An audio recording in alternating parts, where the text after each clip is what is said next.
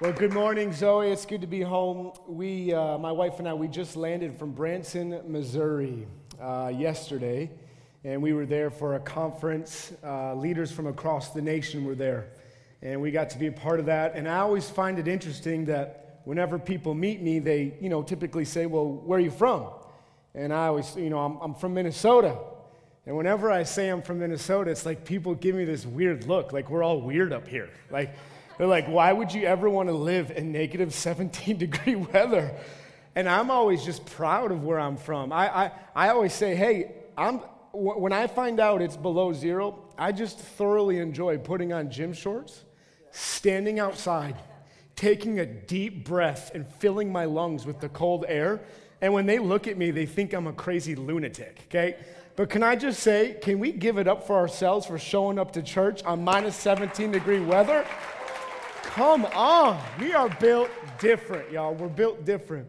Hey, I'm going to ask you if you could stand for today's reading of our passage where we're going in today's word. It's just something we do around here. It doesn't make it special or anything like that, but just want to honor God's word because that's what we share from every Sunday. I'm going to read from Genesis 12, starting in verse 1. It says that the Lord had said to Abram, "Go from your country, your people, and your father's household to the land I will show you." God says this to Abram. He says, "I will make you into a great nation. I will bless you. I will make your name great. You will be a blessing. I will bless those who bless you, and whoever curses you, I will curse. And all peoples on the earth will be blessed through you." So Abram went. God, help us to go when you tell us to go. Help us to be obedient when you speak to our lives. And God, I pray today would be a powerful revelation of the big story that you've played out for us to be a part of. In Jesus' name, amen. For those of you who are brand new, let me catch you up to speed real quick. We are smack dab in the middle of a series called The Big Story. And the reason why we're telling you about the big story from the beginning in Genesis, the beginning of our Bible, to the very end in Revelation, the reason why we're doing this is because all of us, doesn't matter who you are, all of us have this propensity to make it about us. And if we're not careful, how we will approach Scripture is we will constantly think how God fits into my story versus how we fit into His story. And so the reason why we're doing something called The Big Story and taking you through Scripture is because the reality is it's never about how God fits in my story, our propensity to default to us, but it's been all along how we fit into God's story. And so we're excited about this series. If you missed last week, you can watch the message online. I'll give you a 3-minute or less synopsis of what Pastor Greg shared. He opened up the Bible to Genesis 1, the very beginning book, and it says in verse 1, "In the beginning, God." And Greg right away was showing the point of what God was trying to say to us. If you knew what was going on in the near ancient East back then, there was many gods in culture. People believed in multiple many gods. And what Genesis 1 is saying is way different than what culture was saying by saying, "In the beginning, God," one God, okay? Pointing us to one hope, one person. It's revolutionary. And then you see how God made things and created things, and it was beautiful, it was pure. And then He made man in His own image and called it very good. And then Pastor Greg showed us how man fell to sin, did the very thing God said not to do.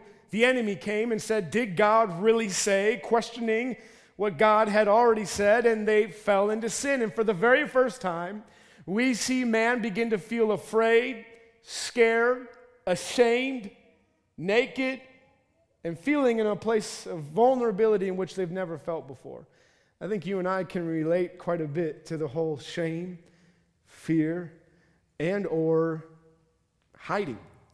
We see Adam and Eve, they hide in the garden when they hear God walking, and then God does something unique. He says 3 words. He goes, "Where are you? Where are you?" And if you were here last Sunday, you saw Pastor Greg lead us to why that was important. Our big so what from last week was this, is God pursues sinners. God goes after sinners. He could have rejected them. He could have annihilated them. He could have made them feel bad. But in that moment in Genesis 3, God gives hope in the middle of hopelessness. He shows up and gives a promise in the middle of feeling afraid and naked and ashamed. And God says in Genesis 3 that there will be one who comes and crushes the serpent's head. It was a prophetic prophecy of someone named Jesus who was going to come and save humanity. And so this message I've titled, From Where Are You to I Choose You. We go from a statement of God saying, where are you? And now I want to lead you to the next portion in the big story of how God actually says, I choose you. Doesn't it feel great to be wanted? Doesn't it feel great to be chosen? Like someone notices you, someone chooses you. We have all kinds of scenarios of this, don't we? I mean, some of us, you have a boss who has 100 employees that he manages. You're one of them. And if your boss would just remember your name, it would like blow your mind. It shows that he knows you. He cares for you, right? I mean, I don't know, for you growing up, we would have recess outside, right? And they'd say, hey, go play whatever sport you want. Well, how would they figure out the teams? There'd be two captains, right? The captains would choose a number from someone behind their back. Whoever got closest or got it right, they would be the one that picked the team, right? I don't know if you ever experienced the feeling, but when the captain looks at you and says your name, it makes you feel good. It feels good to be chosen. I don't know, anybody here ever heard of Skateville before? It's the roller skating rink right over here. Is Skateville still going, by the way? Is it still an opera? I see some people writing, Skateville is this roller skating rink right here in Burnsville, okay? And by the way, I find it really interesting. Who in the world invented roller skates? Like, can you, like, think about that for a second. I kind of get the picture of some college kids hanging out in their dorm room really bored, okay? And they find like a wood pallet and decide to put wheels underneath it and push their friends down the hall. And then all of a sudden they get this grand idea, oh my word, let's make roller skates. This would revolutionize everything. I mean, think about the concept of roller skates. Who thought putting wheels under your feet was a good idea? I mean, I think about that, right? And so I remember a time in elementary school when I was a sixth grader. Okay, our elementary school went from kindergarten to sixth grade, and we had a field trip to Skateville and Burnsville. And the best part of every Skateville day was when the DJ came on and made an announcement. All right, ladies and gentlemen, it's that time. It's now time for the snowball. Ladies, go to one end of the rink. Boys, get to the other end of the rink, and you get to choose your partner for a slow skate. And all the little sixth grade boys and girls would scurry to their sides and rollerblade over, and the nerves started to be pent up, and you started to get sweaty, and then all of a sudden a slow song would come on that the DJ would pick. For my generation, it was like, and I swear by the moon and the stars in the sky. And yeah, some of you don't know this. It's okay. Some of you don't know this. It's okay. Some of you don't know. It's all right. And so I was on one end of the rink. The girls were on the other end of the rink. Typically, the boys would get the head start and go first, and the boys would skate around and pick their girl. And maybe you're a female in here, and you've been a part of the snowball at Skateville, and you can remember that very day in your head when some boy went up to you, held out his hand, and it either made you repulse in your head because you hated him, or you felt like, oh my word, I just died and went to heaven, because you felt chosen. You felt chosen. Or I remember the DJ switched it up. He said, all right, boys and girls, we're going to switch it up.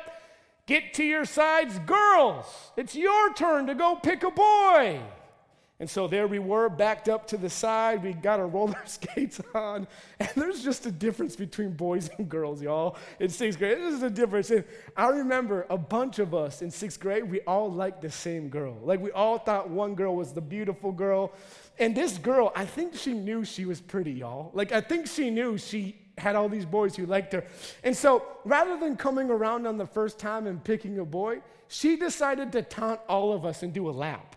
Like, just kind of like stare at us. Just kind of do a lap and kind of got us antsy. And I'll never forget the slow song was playing. The disco ball is lit. Her face is all glittery from the disco ball. Her hair's blowing in the wind. It's like slow motion, okay? And we're all standing there, all of us boys, and we're like, come on, pick me. Come on, pick me. And true story, she slows down, stops right in front of me, and holds out her hand like this. She chooses me. In that moment, I was like, yeah! Take that!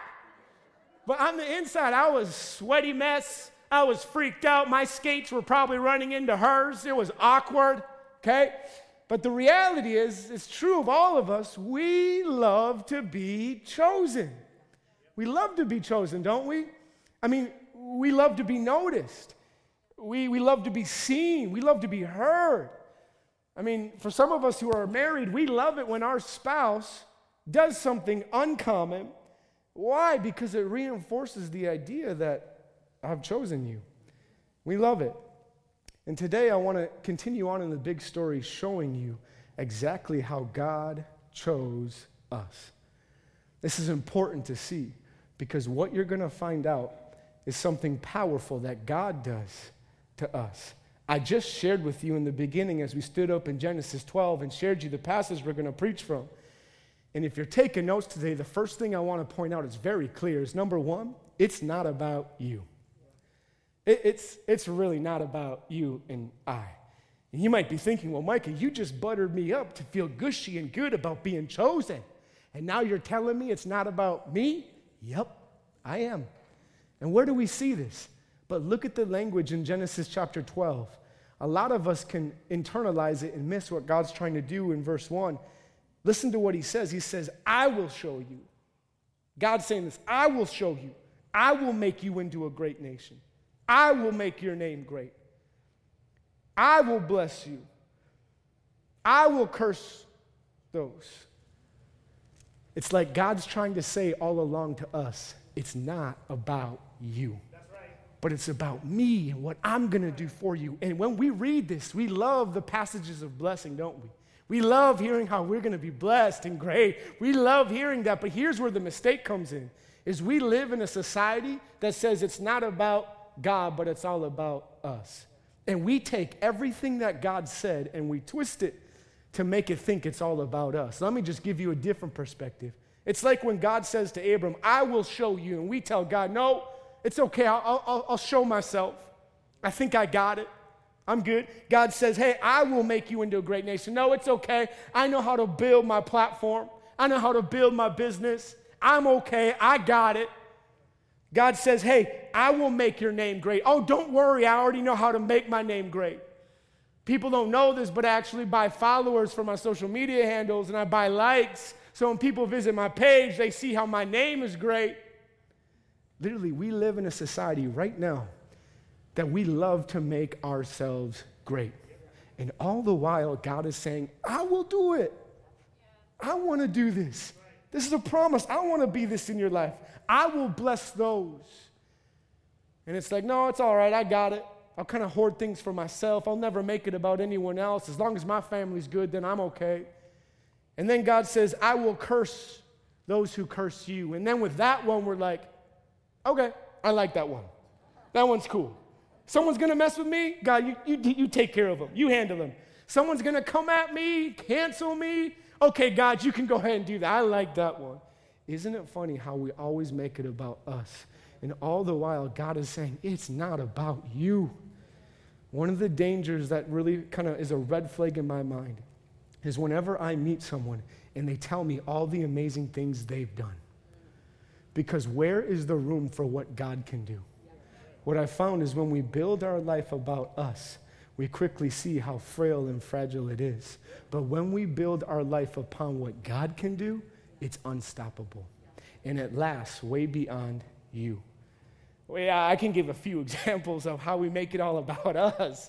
I mean, it's pretty easy. I love Starbucks. Anybody here love Starbucks? The Starbucks drinkers? I mean, I have a specific drink order, y'all. Okay, very specific.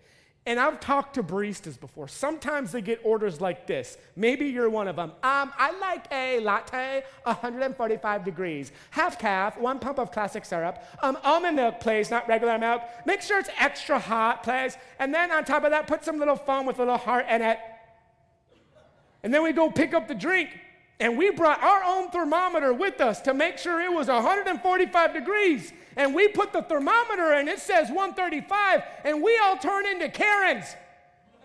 No! You made it wrong! And we bring it in, you made it wrong. We make it all about us, don't we? I'm stepping on some toes right now. We make it about us. That's the worst when a drink's made wrong. It's not fun. Or how about this one? Greg? The temperature in the house is 67 degrees. You know I like it at 72.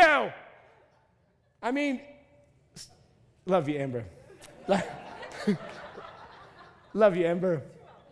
No, one outfit, Amber. We have 2 services now. I'm only getting you 1 outfit, not 2 outfits, okay? 2 services doesn't mean I get you more things, okay? Just 1 thing, all right? I picked on her in the 1st service, and now she's trying to work me for more things. Not going to happen, okay? The point is we like making it about us, hence give me 2 outfits instead of 1. We love making it about us. It's just our nature. It's our nature. Thank you, Pastor Greg. Thank you. It is our nature. We always default to us. And this isn't any out of the ordinary thing for Jesus. You want to talk about Jesus for a second. Look at how Jesus was tempted in Matthew chapter 4. It's pretty blatant, y'all.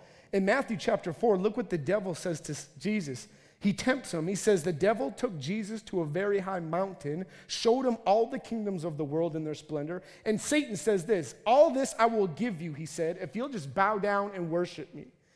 In other words, he brought Jesus to the highest peak, showed him all the kingdoms of the world, all the wealth, all the money, all the power, all the fame, everything that could be wanted. And he looks at Jesus and says, all this can be yours if you'll just bow down and worship me. You know what Satan was trying to get Jesus to do? To buy into the lie that it was all about him and not about his heavenly Father.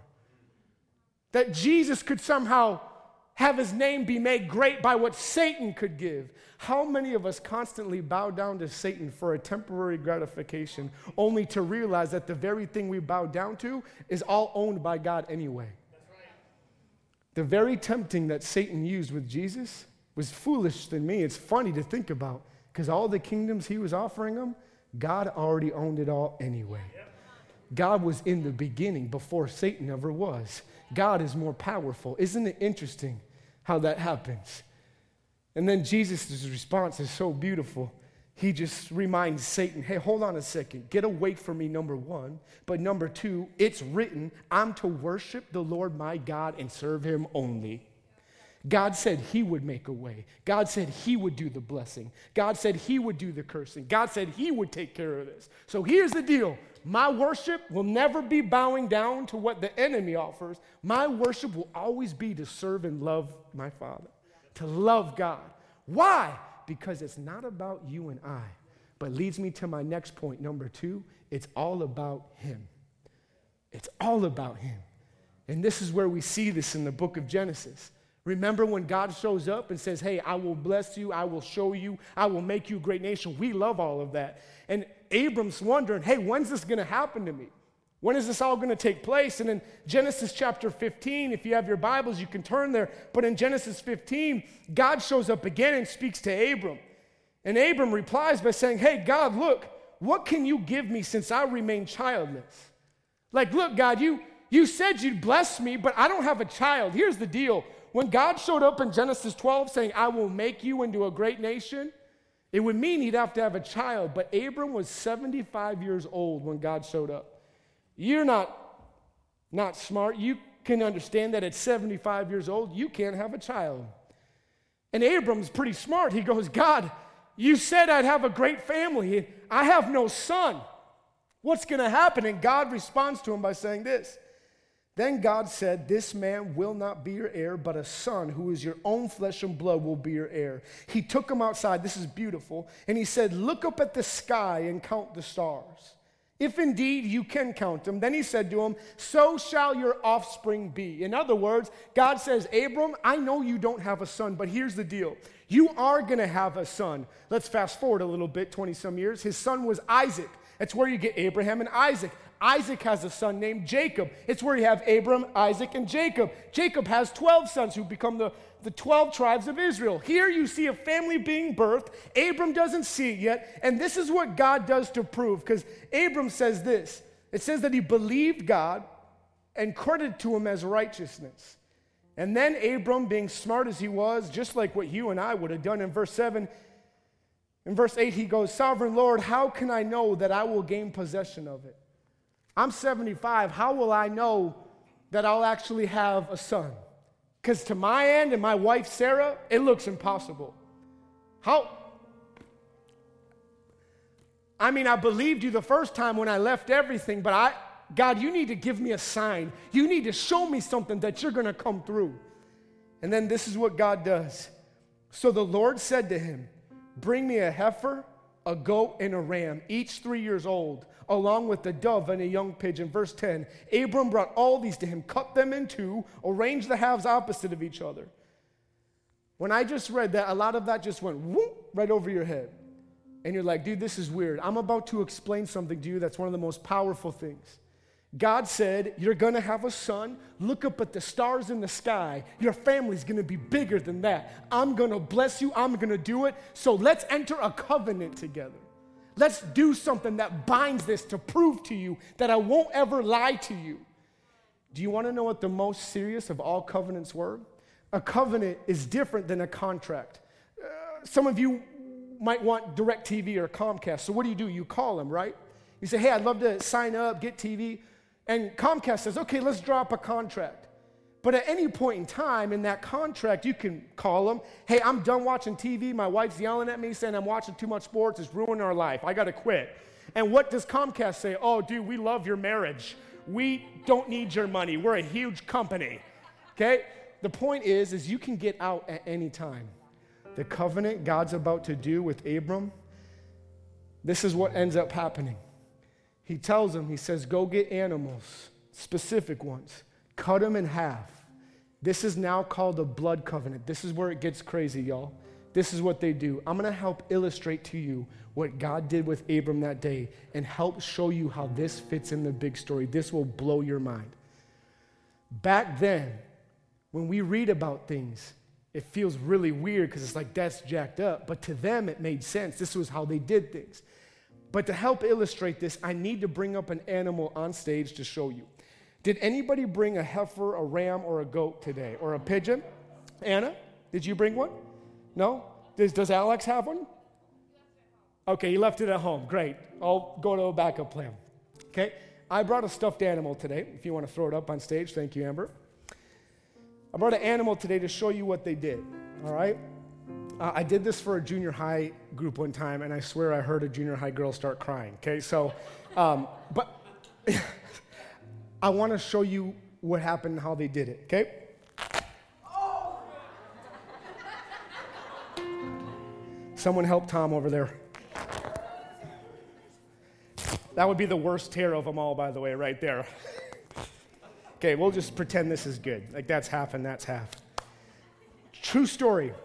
Listen to me. This is what they would do. This is exactly what happened when God said, I'm going to prove to you that everything I just said is true. They would cut the animals in half. The lesser of the two parties would go get the animals and prepare the covenant, the blood covenant, okay? So who's the lesser party in the story? Abram is, because he ain't God. He cuts him in half, and this is what would happen. Both parties would have to walk through together. They would stand in the blood, and they would out loud say this together. If any of us don't follow through on our end of the covenant, may what's been done to the blood of these animals happen to me. Don't miss this. Abram knew he was going to follow behind God. God set up this covenant. But then this is powerful. In verse 12, it says, as the sun was setting, Abram fell into a deep sleep, and a thick and dreadful darkness came over him. Then in verse 17, it says, when the sun had set and darkness had fallen, a smoking fire pot and with a blazing torch appeared and passed between the pieces. On that day, the Lord made a covenant with Abram. Here's why this is so powerful. You must be thinking, wait a second, wasn't Abram supposed to walk through with God? Yeah, he was. Well, how come Abram didn't walk through with God? Why was he put to sleep? Here's why.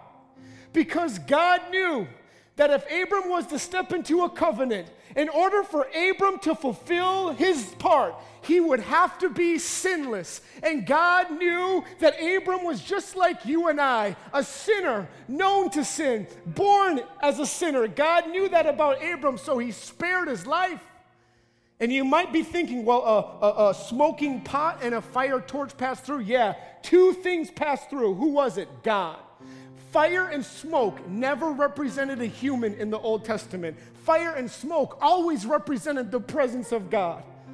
What God was showing us is this, is God knew to rescue the world, God knew to rescue humanity, it couldn't be Abram who saved the world, but it would be a God who says, it's not about you, it's all about me, I will do it for you, I will step through on your behalf, I will show you mercy, because I know you can't save yourself, I will make a way for you where there seems to be no way. It is powerful when you see it. Hold on, it gets even better, y'all. From that day forward, the blood covenant that God did on behalf of Abram, this is crazy. From that day forward, every day, the priests did something called perpetual sacrifices. Okay, this is what they would do. A priest would go to the top of the temple with a shofar, a ram's horn, at 9 a.m. and 3 p.m. every day, every weekend, every holiday, they would take their horn and they would blow it over the city. And you'd hear this horn shoot out over the whole city. And when the horn would die down, there was another priest down below with a lamb, and they would cut the lamb's throat. And to us, this sounds jacked up. It sounds messed up. Why did they do this? Let me tell you why they did this. It's because every time a person heard the call, it reminded every person who heard it, don't forget, God said he would bless us. Don't forget, God said he would make us a family. Don't forget, God said he would do it. In other words, the people would say this, God save us. God save us. And every time, every day, at 9 a.m. and at 3 p.m., they would hear the horn and they would be reminded of what God did for Abram. Powerful. You think that's powerful? It gets way better. If you were to open your Bible to Mark chapter 15, you would see the account of what Mark says. This is when it gets really crazy, y'all. Let's fast forward 1,800 years from when Abram had a blood covenant with God. There was someone named Jesus Christ who came into the world, born of a virgin. His earthly visit was merely a visitation, not an origination. Jesus that day was punched in the face. He had whips whipped in his back, a crown of thorns put on his head. Don't miss this, this is crazy. Jesus carries a cross up a mountain to get crucified. What does it say in Mark 15, verse 25? Don't miss this. It was 9 in the morning when they crucified him, which means this. On the day of the Passover, the priest would go up as always. Ding, ding. Go to his feet.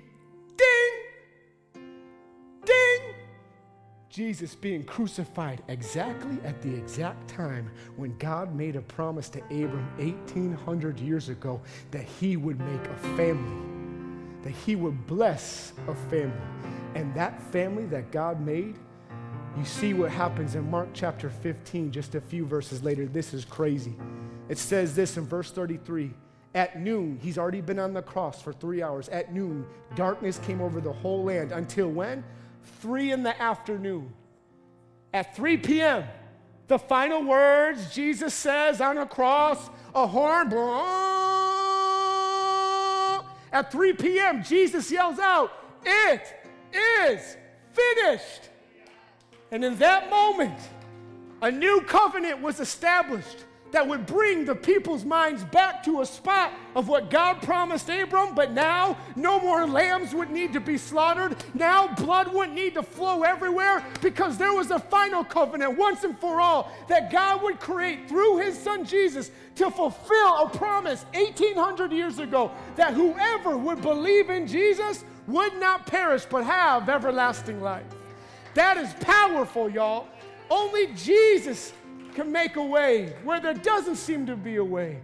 And just how God stepped through a blood covenant with the smoking pot and a fiery torch. You and I were the ones deserving of the death that Jesus took, but just how God put Abram in a dark sleep and didn't let him pass, God knew it would have to be Jesus that could bring total restoration to the whole world. It's why we no longer need to cut lambs. That's why you no longer need to do this, because everything was fulfilled when the pierces went in at 9 a.m. and Jesus closed it all up at 3 p.m. by saying, "It is finished." It's powerful. You want to know what's beautiful about Jesus? He never leaves his audience in a way of feeling hopeless. But he leaves us with a hope-filled message with some of the final words on the cross. If you finish Mark 15, he says, my God, why have you forsaken me? And when we read our Bibles, when he says, my God, why have you forsaken me? For us, we're like, oh, poor Jesus. He's forsaken. Oh, poor Jesus. You want to know what Jesus was trying to do? He was trying to do what he's always done. Jewish rabbis, all they had to do was speak one verse of a text. And the listeners knew the whole text they were referring to. Jesus wasn't pointing out, oh, poor me. He was pointing the audience to listen to a message that he wanted to leave them with. Listen to the message that Jesus leaves with everyone that day when he's on the cross. In Psalms 22, the very first verse in Psalms 22 says, my God, why have you forsaken me? Don't you see? He's pointing him to something. In verse 6, it says, but I am a worm, not a man, scorned by everyone, despised by the people. Time out. When we read our Bible, we're thinking, Jesus just said he's a worm? That's awkward. Here's what we don't see. The Hebrew word for worm is the same exact word for crimson. Why is that important? Because Scripture also says that he became like crimson, like sin, who knew no sin. And it says right here, but I am a worm, but I am but crimson, and not a man, scorned by everyone, despised by the people. Here's what Jesus was trying to get you and I to remember. When you read Psalm 22 in its entirety, in verse 27, it says, all the ends of the earth will remember and turn to the Lord. All the families of the nations will bow down before him. For dominion belongs to the Lord. He rules over the nations. All the rich of the earth will feast and worship. All who go down to the dust will kneel before him. Those who cannot keep themselves alive. Verse 30, posterity will serve him. This is powerful. Future generations will be told about the Lord. Verse 31, they will proclaim his righteousness, declaring to a people yet unborn, he has done it.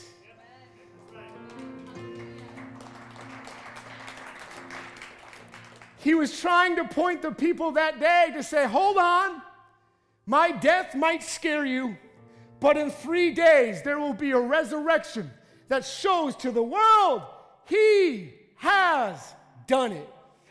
No longer staying in death and sin. It's the reason why you and I can be free. We don't need to be in bondage to the lust. We don't need to be in bondage to the lies and the addictions. But God made a way when he said, it is finished. God made a way to know that he has done it. It's not about you and I. And the quicker we realize it's not about us and it's what God can do and what God has done, it changes everything. Because then you stop trusting yourself and you start putting your trust in him. Amen. Which leads me to my big so what of all of today's message. He first chose you. Now will you choose him? It feels good to be chosen, doesn't it? And this is where the gospel comes in. Abram was a nobody. In fact, Paul describes him as unfaithful in one of the letters he writes. The point all along is God coming to man to choose him. You see, God went from a place of saying, where are you? To now saying, I choose you. And just before Jesus left his disciples, he looked at them, said, "Don't you ever forget, I first loved you before you ever loved me. And I first chose you before you ever chose me." We get to start from a place of his choosing in our life, not having to earn it. You and I can be set free every day by choosing him. I wonder how many of us have been choosing him, or how many of us have been choosing our own way, our own intellect, our own thoughts. Everything I just told you is foolishness in the world's eyes, but it is powerful to the one who recognizes it's the way, the truth, and the life. It will set you free and transform your marriage. It will heal you. It will give you a hope in hopeless times and countries. And don't you see? This gospel was never just meant for a Jewish people. It was meant for the nations. Scripture doesn't say Israel will bow down and worship God. It says the nations will. The family he chose to start through Abram meant the entire world, that whoever might believe in him would not perish but have everlasting life. When God does all of that for us, doesn't it demand a response to give everything to him? When God chooses us like that, doesn't it demand a response of saying, "God, you can have all of me. You can have everything"? Pastor Greg ended last week's message with the song, saying, "You can have all of me." And I think it's only fitting as we go through the big story again, that we tell God, "Yep, you can have all of me again."